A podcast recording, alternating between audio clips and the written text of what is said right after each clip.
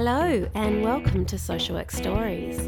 I'm Mim Fox, and I'm here with my lovely co host, Lis Murphy. Hello, Lis. Hello, Mim. Hi, everyone. We are coming to the end of the year, Lis. God, I feel it. I know, so do I. And, um, and I'm excited about tonight's episode. We're going to hear a story from a young social worker who's been working in a really interesting space, actually. Mm. He's um, he's working in a mental health uh, support group for and with young people, so working in partnership with them, which I think's really interesting. Um, and as a young social worker, he raises a lot of interesting points about his practice, about his capacity, and uh, about his personal vulnerabilities as well.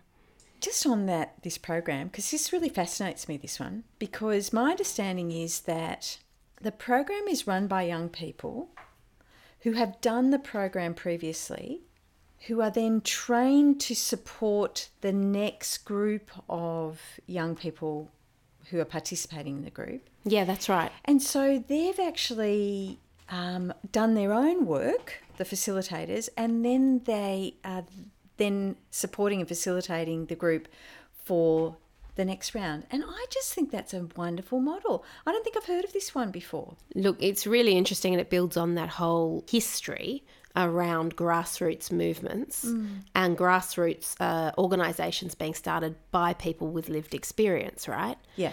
And, you know, back in the 80s, particularly, I would say, we had a number of organisations starting in this state, in New South Wales, um, but around the country, that were about people's lived experiences. Don't hear about it as much anymore. So interesting to have this example being presented to us. But also, I think um, what makes it interesting and the take on it uh, that's worth our discussion and analysis is actually because he is a young social worker. And it's interesting for the audience to really pick up on that, that this is someone who's been practicing only for a couple of years and uh, having to deal with the maturity around some of the issues that young people bring in their lived experience um, to this sort of vulnerable setting. And such an exciting position, like for anyone in their career, but especially coming out and having this as your first job. And you could you could hear his um, sense of awe and privilege around working with these young people. I was just so moved by that. And then something in my heart kind of then kind of switched to sadness because he was a person who so valued the, his his work and the clients and holding space for them. But somewhere in there, he kind of broke. Yeah, he got a bit lost. So I think you and I both had some really emotional reactions to this story. Mm. I think we now need to let the audience hear it and have their own reactions. And then we're going to come back and we're going to get into a bit more depth about what we were thinking while we were listening to it. Yep, good idea. All right, let's do it.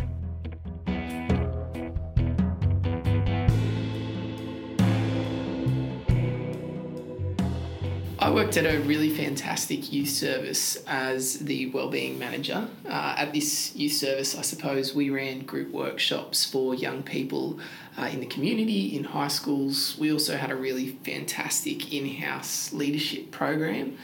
Uh, generally, we worked around matters of, of, of well-being, of mental health, uh, but I guess the overarching endeavour of the programs was to empower young people in their journey of self-development.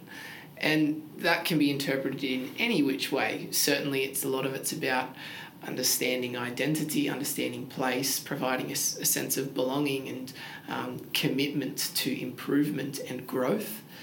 Uh, and it's a really nurturing environment and a really privileged one to be in, especially as the social worker. So, in this context, I, I, I was not the facilitator. Um, the facilitators are actually young people who run work for other young people, which is an awesome model. Uh, it's referred to, I guess, academically as youth participation. Uh, but my role as the social worker was, uh, I guess, to be a passive participant and observer, but to support the other young people who were on this journey. So this often meant that, you know, disclosures would come up through this process of shifting perspectives and reconstructing narratives and all of the you know really effective tools and techniques that facilitators use. It's my role then to step in and to support that young person after the moment of disclosure. So often this means in the moment certainly um, debriefing and and helping to hold and carry some of the emotions that come with that uh, but to follow up afterwards and make sure that when young people are leaving our programs that they are still feeling supported, that there is a path that's laid out in front of them. And I guess that's where the social worker's expertise comes into the picture. Uh, really assessing the life of the young person and looking at making appropriate referrals outside of the organisation while maintaining their connection and journey uh, within the program. Uh, I suppose the matters of disclosures vary into all pockets of your imagination. Certainly, there was a lot of talk around mental health, uh, depression, anxiety, uh, the management or ill management of suicidal ideation. Um, I guess as a, as one of the intended products of creating such a safe, nurturing, and trusted environment, young people often bring up traumas that they have held on to for a really long time. And so it was was it not uncommon at all to hear stories of sexual assault and abuse, uh, whether current or past. So for me, I guess as the social worker, it was about holding those responses, um, making sure that young people felt believed and validated, that their stories were not frightening for the people that were listening to them, and that there were supports around and in front of them that were really prepared and comfortable to go into that conversation and to work towards solution at whatever pace they, they felt comfortable with. And there's certainly some degree of um, using counselling skills. Uh, certainly, you lean a lot on your intuition and your ability to provide care in a really respectful way that responds to the young person that you're working with. But that process, I guess, of responding, it, it happens in the moment, but it, it continues beyond the moment. Uh, and it happens in follow up conversations, it happens in the referrals, it happens in the support of accessing services, but it happens away from the young person as well. It happens as you debrief your experience, as you walk away from that experience. And I guess uh, part of it as well is, is making sure that other people in the room see and trust in the support that is available to them and to their peers. I mean, first and foremost, it is an absolute pleasure and privilege, rather, to be in that position. For me, seeing a young person feel empowered enough uh, to invest in their trust in you, in the process, in the program, to seek help, to overcome barriers, to challenge themselves, to want to do better, to be better, and to be allowed and invited into that journey is pretty special. So I think that each time these things happen, whilst often incredibly heartbreaking, there is a real deep sense of, of gratitude. Um, and often, given the intimate relationship that we often have with our participants, there's a, there is a sense of pride in, in, in being able to take that step with the young person. What does it do to me personally, however? Yeah, I, I guess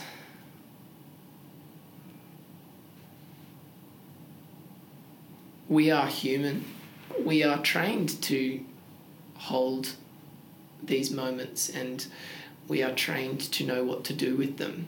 And we are skilled professionals in that regard. But beneath that we are deeply empathetic people who allow ourselves often to feel what others are feeling. And that doesn't go away at the end of the program. You don't go home and you know pat yourself on the back you go home and you, you worry and you stress and you wonder because you do, I guess you do hold a lot of responsibility. And certainly that was the case for me. Um, being the only social worker within my office meant that I was often without the opportunity to debrief. I was without a place to take a lot of that baggage. And so it went with me and it went home. And I guess it was also, the process was perhaps a little bit more nuanced than that.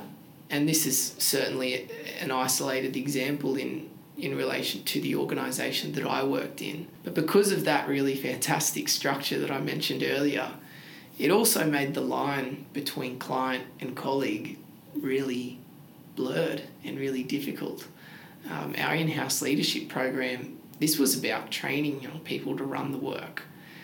A lot of these young people, in fact, were employed by the organisation, many of who had access to my personal details, many of who saw my relationship with them as both professional and as friend. And I think in my endeavours to be really authentic in my care for them, I guess it created a, a, a sense of trust that was that they felt comfortable to call upon at any moment. So you mentioned what does it you ask what does it do when I when I leave the workshop. I certainly have my own uh, tools and strategies for managing some of these emotions, but continuing that relationship outside of the workplace, often receiving calls in the middle of the night, on the weekends, assisting in referrals, whatever it might be, really around the clock, kind of on call, meant that my sense of responsibility was significantly amplified. And so that sort of natural degree of caution and concern that I carried for the young people was made more difficult by feeling like I needed to be the person that was there to catch them when they fell. And it's certainly never my it was never an intention of mine to create that create that dynamic. It was always about empowering young people to support themselves. But I had a lot of, I felt a, a lot of challenge around creating the appropriate boundary. Because often for me, it felt as though I was, the trade off I was making in doing so was my authentic and genuine concern and care. For me and my experience, it got to a point where it had reached its peak I guess it was a number of things at once which made the role really demanding and really difficult. Certainly, the lack of opportunity to debrief was really important. The absence of external supervision, having a supervisor interstate, meant that this was a fairly isolated role uh, and one that was really difficult for me as a very young social worker and it took a couple of really, uh, uh, and it was a couple of experiences that knocked me around a little bit. Um,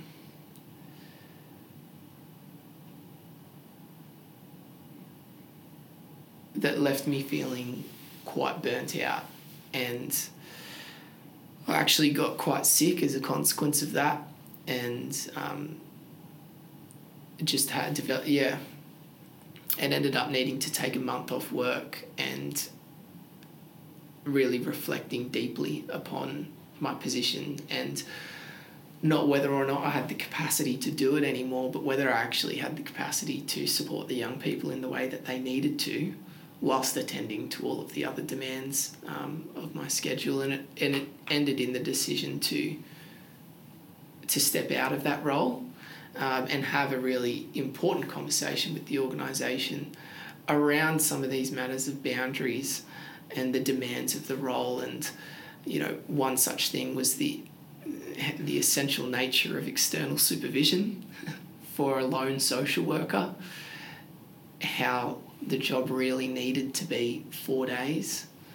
Um, and perhaps putting in some really clear guidelines and procedures around boundaries.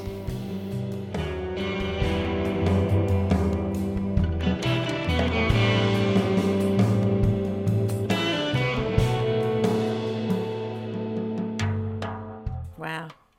Actually, that's the third time I've heard it, and I, I, I get moved every time I hear it. Actually, in a dip, in a deeper way, Yeah. um, and you could hear his emotional reaction to it too. Uh, I'd be really curious to know whether he had spoken about it in the way that our interviewer asked him to. That long pause, you could really hear how much the work had impacted on him, and I was so moved by that. Yeah, uh, the actual admission of the impact on him as a person, um, which you don't often see, do you? Actually, uh, there's a lot of bravado amongst our profession. I think. Actually, so so true. I just want to say to people, that's not me. That's a that's Mim's cat. I That's Maxie. He's our mascot on the podcast. I just want to comment on the emotional impact on him too. Fair enough. Fair enough. But like Mim, I can't help but think of myself as a new social worker. Uh, and to have been involved in a program like that, I honestly don't know whether I would have been able to have coped with it and had the sophisticated understanding that this guy has around the privilege of the work, the the boundary stuff, the way he articulates that. I Do was in awe. Yeah, yeah, me too. But I'm wondering, Lis, whether it's because he's so close to the young people and their experiences in that space hmm. that is so challenging. I'm I'm just thinking about how much more intense it is what he's experiencing in that space because there's a group of young people, some of whom have been trained to run this group. Mm. His role is dual, right? So his role is to support the young people who've been trained to facilitate, Yeah. but also to support the impact on the young people who are participants. Oh, it, it is honestly mind blowing, really, because those facilitators he would have a close relationship with. That's right. He knows their story. He knows their vulnerabilities. Yeah. So he's kind of, as you say, he's he's looking after them. Plus, there's this unknown in the group participants. Hmm. Well, what are they going to come out with? What are they going to what are they going to be sharing with the group and how are they going to do that in a way that's safe? It is so layered. It's so layered. And I think when we talk about lived experience in social work, and I just want to go back to the point we made in the introduction to our episode, when we talk about lived experience, uh, what we're meaning is actually a person who is has actually gone through an experience themselves. So they're not just talking about an experience, theorizing around an experience, uh, analyzing an experience. There's no distance for them. This is their experience themselves. And in this situation, you've actually got two layers of that, haven't you? Yeah. You've got the participants who've had the lived experience of mental health and the impact on them. Uh, but then you've got the same happening for the facilitators.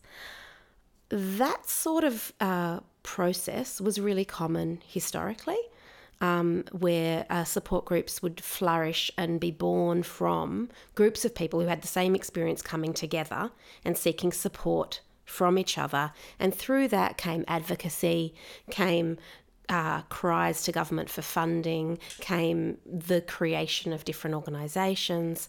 A lot of what we have today comes from those grassroots organisations. But I have to say, we don't hear about that so much anymore, Lis. Like when we hear about new organisations being created now, often it's as a result of philanthropy. So someone famous had an experience themselves or in their family, and then there's been a big bequest.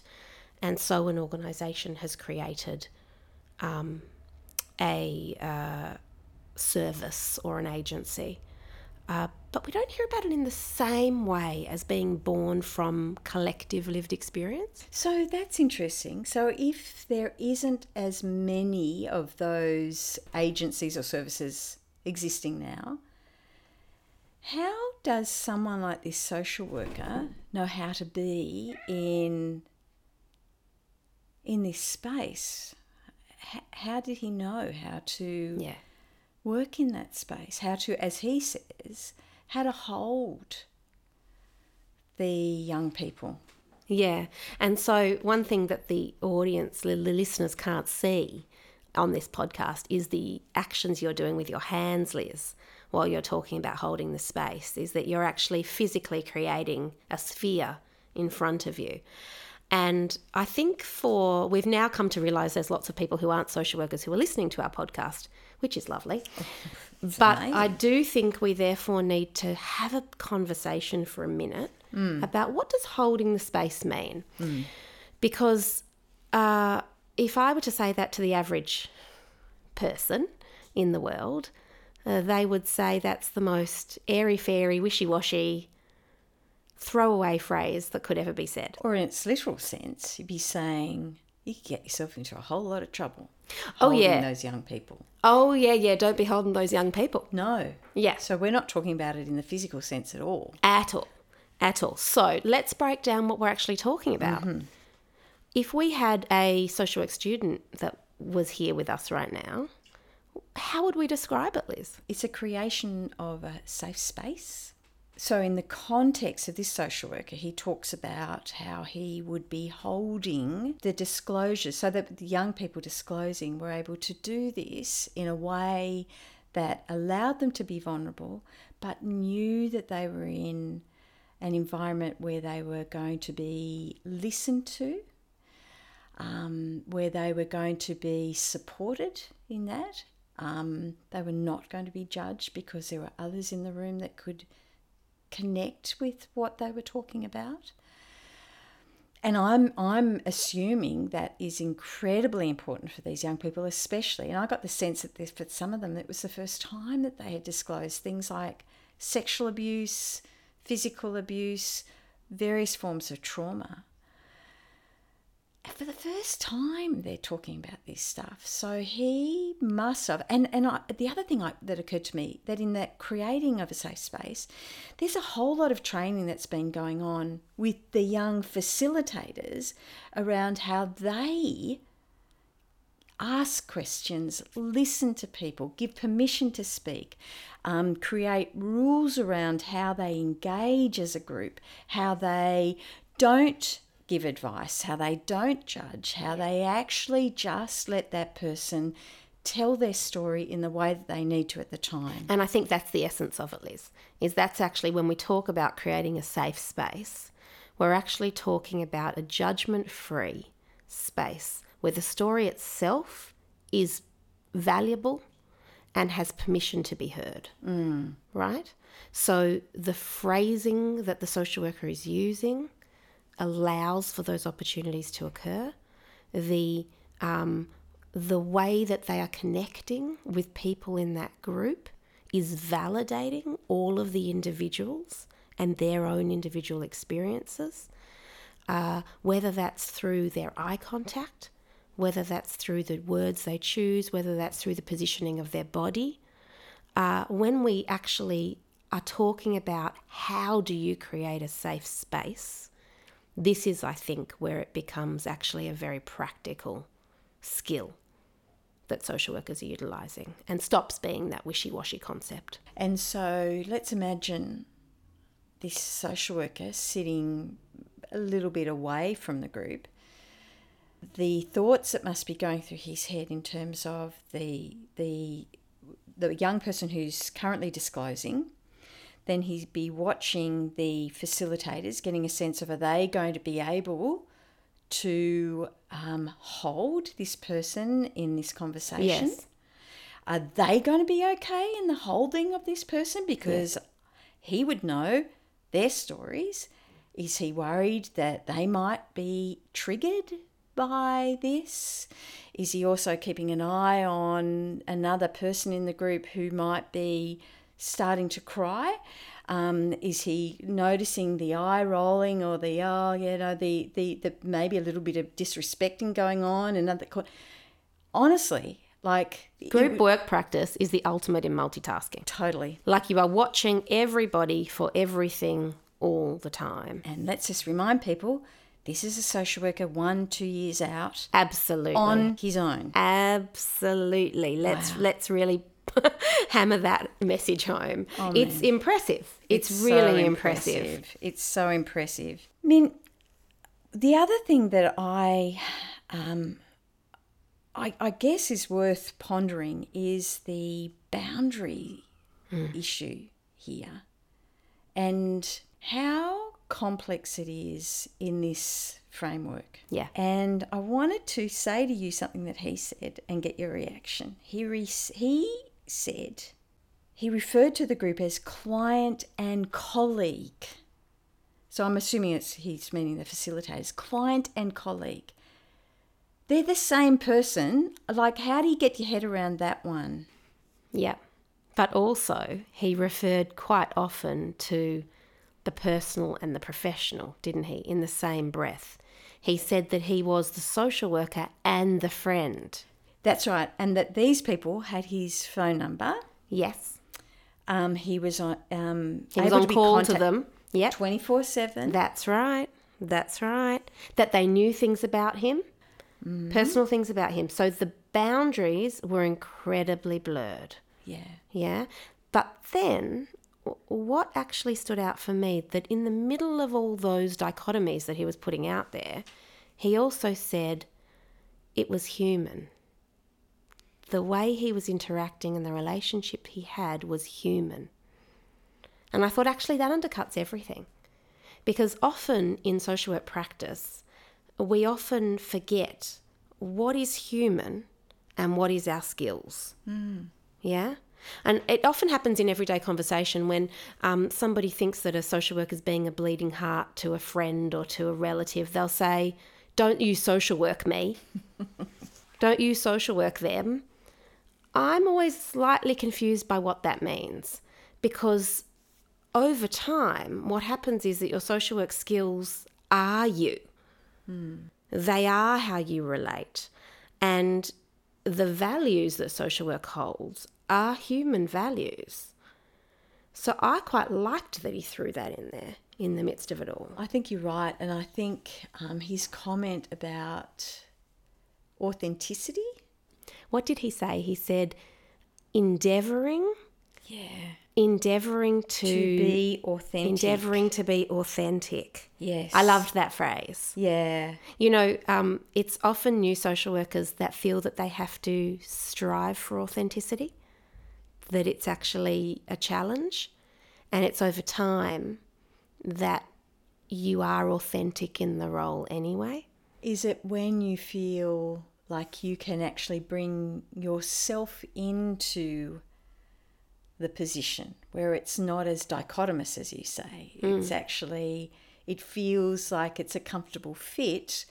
The amount that I share of myself as a person, the, um, the, the who I am as a professional, um, it's tailored a little more to myself. I feel comfortable in it. That's right. And you're not second guessing your responses all the time, I think, as well, that actually uh, the responses you're giving that person when they're being emotionally vulnerable with you in that space you've created uh, are the responses you would give all the time to anyone. They're human responses, yes. actually. yeah. Um, I think where the social work comes in is that you're aware of the the real extent of the vulnerability of the person that's sitting in front of you, mm. and you're protecting them in that moment. And he really did feel that. Like, Yeah. I think at one point he said, I needed to be the person to catch them when they fell. Hmm. Wow, what a big responsibility. He really felt an immense sense of responsibility to these young people, didn't he? yeah. Yeah. And they they must have felt it. Mim. Oh, they Oh, must have they felt it because to actually be sharing of themselves in the way that they did, they must have felt that they were in safe hands. But I'm going to have a rant now. Go, go, I'm Lis. going. I'm going. You know what I felt so pissed off about, to be honest, was here is this guy who's doing a whole lot of holding for a whole lot of the facilitators and young people. And who the hell was holding him? Yeah, that's on right. an on a on a higher level, who was holding him? He became unwell from it. He became burdened by the responsibility. Um, and he was having to come up with, oh, you know, in hindsight, I think I needed supervision. Jeez, Yeah, there's a magic word. I needed some debriefing. You think? Yep. Like, where's the responsibility of the agency? This is a bloody fantastic program that they're running. Yep. Why aren't they looking after the person who's who's part of the success of this program? But do you think, Lis, there's something here about the invisibility of the work he was actually doing? Because mm. actually, on paper, he wasn't running that group. The young people were. I often think about social work practice as, you know, the magic behind the curtain, right? Like hmm. there's someone, there's a puppeteer pulling strings, and you can't see often what the impact of that social worker is on the ground. And it's only when we hear him speaking about the work he's doing that we can actually see how important those invisible bonds flying around that room that he's watching and taking care of and having responsibility for throughout, how very clear those bonds are. But actually, from an outside perspective, and definitely from a, um, a bureaucrat's perspective, when they're looking at the paperwork, that social worker didn't look like he was doing very much. Oh my god, I hope they're listening to this podcast. Well, so do I, clearly. But I do think that's where the shirking of responsibility in that scenario happens. That until he breaks, it's not obvious the impact on him. And I think that's the shame of it. Yeah. And I, and I- do think there's a deep shame in that. That mm. actually, often in these agencies where social workers are working, nobody's taking care of the carers, actually. No, I think that's right. And I think if he was a builder, he would have a protective harness. Yep.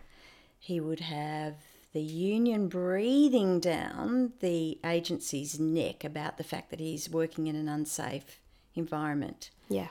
We don't have that. No. Do you know that if he'd tripped at work, he would have been able to feed Oh straight into God, OH&S yes. and workers' heard comp? Had the lower back injury. Oh, that's Not- what he should not have the done. heart and soul injury. No. They haven't come up with that one. There's yet. nothing for that. No. So We need to come up. I love it. That's the next podcast. But for this one, what I'm thinking while we're sitting here feeling all impassioned about this is that actually we might pull into this conversation our two producers. Yay. Because actually, we'd like to bring Justin Stech and Ben Joseph in because this is kind of interesting. Uh, with the four of us, we actually represent the great gamut of social work experience that's out there. So we have uh, here Justin, who is a new graduate, just finished his degree. We've got Ben, who has been out practicing for a few years now. I've been out for around 15 years, and Lis is topping us up here at around 30. Huge gamut of experience between us. And so, to finish off our first season, I think the question for us all is after all these episodes we've recorded and all the discussions we've had, what sustains us in this social work career? What keeps us moving forward? Who wants to kick us off? Well, I think for myself, I have found it really valuable in the practice experience I've had so far, which has probably been, you know, maybe five years um, at more of like a certificate or diploma level before, you know, practicing while I was studying for my degree. And I think it's been really important for me to find mentors and people in the field who have the experience to go ahead of me that I can actually um, debrief, but also get feedback from as I go. So after we've had an incident in my work, after we've had kind of a more complex case come through, that I can actually go to and really break down that experience and what I did, what I could have done better, what I um, what I would like to do differently next time. And I think for myself that that really keeps that drive and that passion going because I can see the change over time where oh last time I did this this time I did this better and I can I can see that progression and that change and that debrief and that um, I guess sharpening off of someone else more experienced has really added a lot of value to my own practice and I would like to continue to do that and also hopefully be able to do that for other people as I move forward in my um, in my practice and in my experience. From my perspective, I agree with you completely, but over time, I've also remembered the people who didn't mentor me terribly well, and that's also helped me in my practice. You know, so it's actually both. It's actually the good experiences of mentorship, but also the poor experiences of mentorship. I think I keep on falling in love with my social work tribe as the years go on. I was a, um, I'll share with the listeners, I was less than an ideal student, I do say, and thank you to my last placement supervisor, Vivian Hart, who actually um, gave me the challenging conversation I needed at the time. And I don't think I fully appreciated at all what I was getting myself into, possibly until about 10 years into the profession when I completely burnt out and then I became a social worker and a teacher. So I, continue to fall in love with my profession um, and I continue to learn from my colleagues and friends. We're an awesome tribe. We really are. Is it too cheeky to say that you stole all my ideas? That is totally cheeky. Come up with an original one, Ben. um, I I really do agree with what all three of you have said. Um, I found myself nodding throughout that la- the last five minutes. Uh, I think the only thing that I might be able to add to that is that I'm learning to accept that I'm more than just a social worker. Uh, it is a way of life, and I feel it. I feel that it is a way of life uh, for me but it's not it's not the only thing that kind of encapsulates me as a person and having fun on the weekends and at night and with my friends and not talking about social work um, and then maybe talking about it a little bit and then not talking about it on purpose um, has been really important for me um, in being able to sustain my compassion and my willingness to learn about all things social work and um, I think that that's what works for me at the moment. I think it's actually remembering that you're a human Yeah. within the profession, Yeah, I think that's what I'm trying to say. Yeah.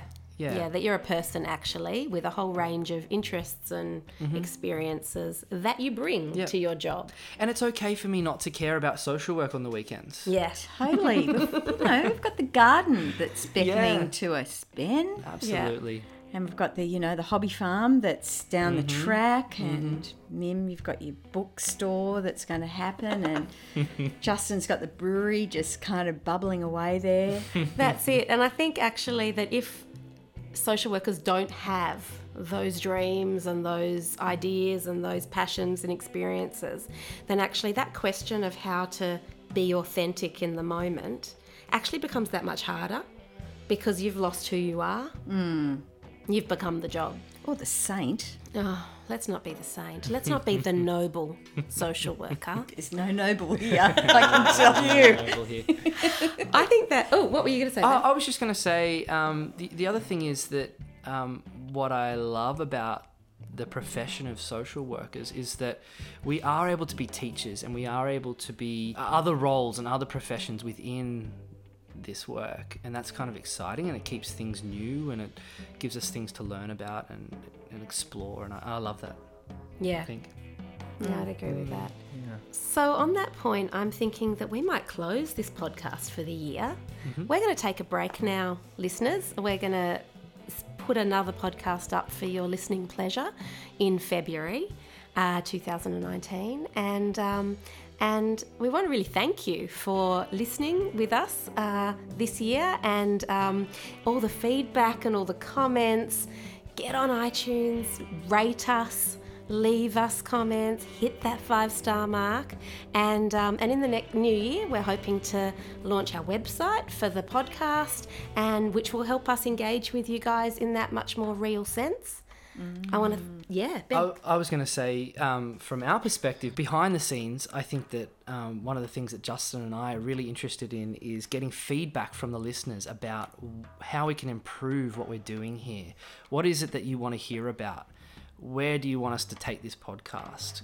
Tell us what you're thinking about this, and we'll be responsive to that. Absolutely, and I would say as well, it means so much to us. The the people who have written in to us, the people who have left reviews on iTunes, the people who have retweeted the um, the episode links, any any way that you want to interact with the work that we're putting together here. It really means a lot to us, and it's exciting when we see people sharing the work that we've put together and um, spreading the, this podcast out to their networks or sharing it on Facebook or uh, any other way of really um, getting this message out. It, it means so much, and we really love interacting with that as we build an audience and as we um, we grow a community that is connecting to this podcast. Absolutely. So, from all of us at the Social Work Stories team, uh, have a great summer. And if you're celebrating a festival over this time, enjoy. Hope you're connecting with family and friends. And we look forward to being back with you in February 2019. Thanks so much. Thanks. Thank you. Thank ciao, you. ciao.